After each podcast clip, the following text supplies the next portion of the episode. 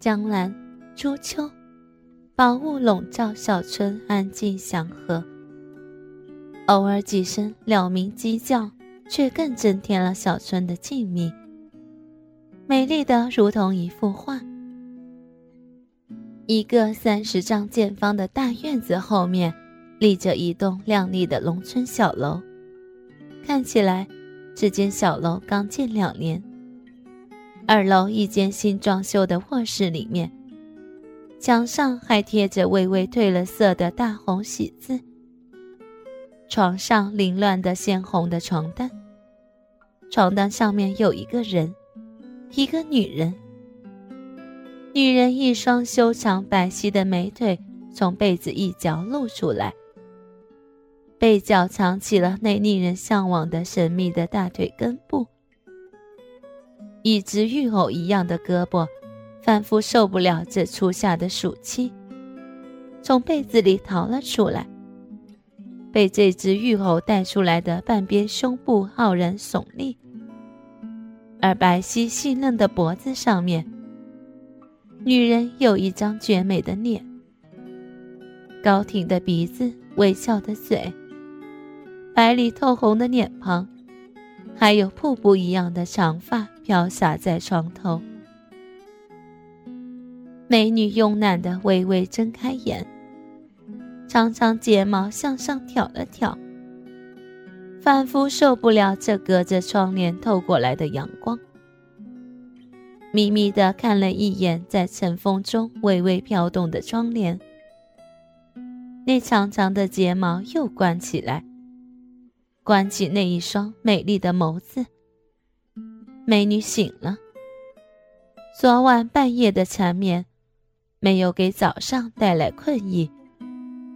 被男人开垦的土地，接受了雨露的滋润，感觉无比舒坦。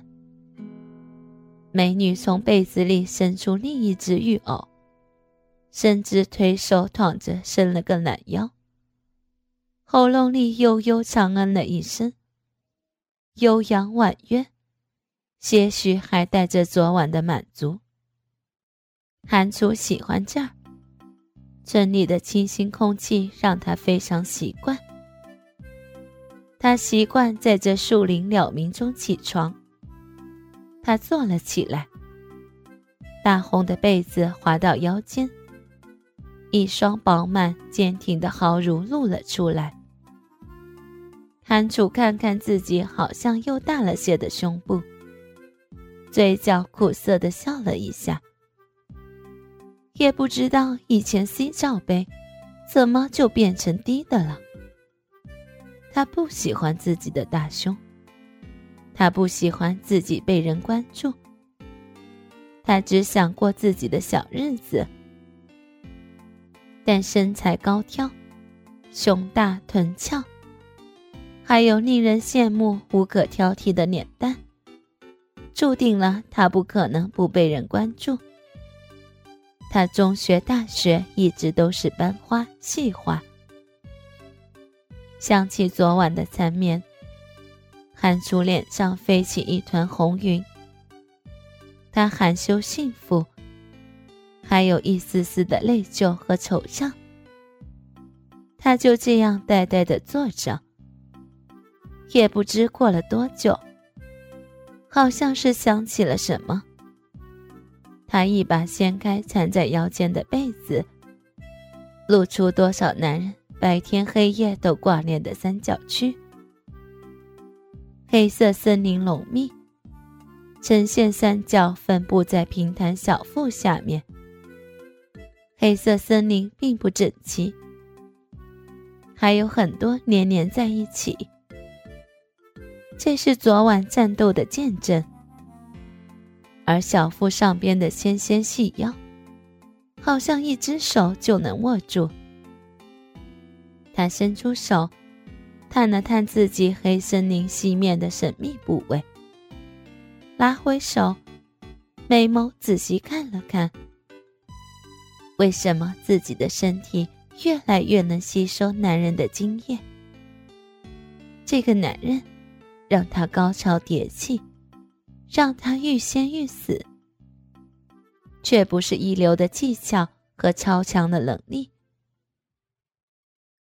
只因为世人所禁忌的刺激。这个男人是他爹。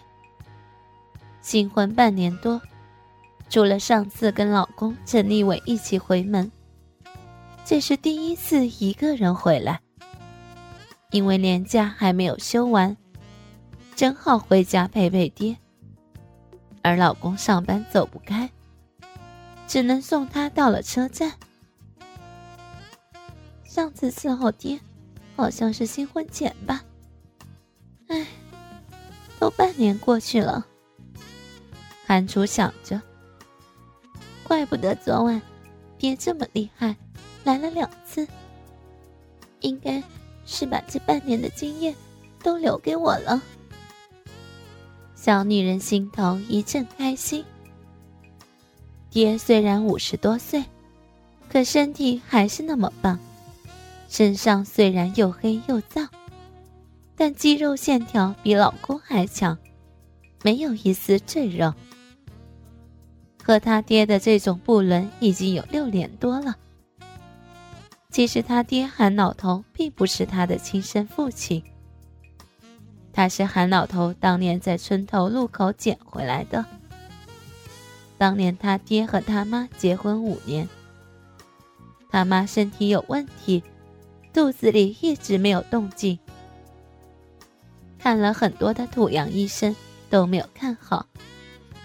农村讲无后不孝，可他爹舍不得他妈，所以捡到了这个女娃娃，开心的要命。捡来的时候，女娃娃差一点连命都没了。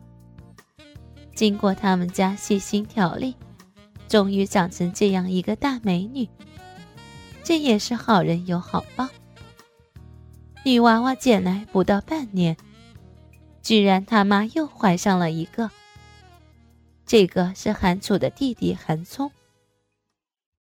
一家人虽然贫穷，但有儿有女的日子。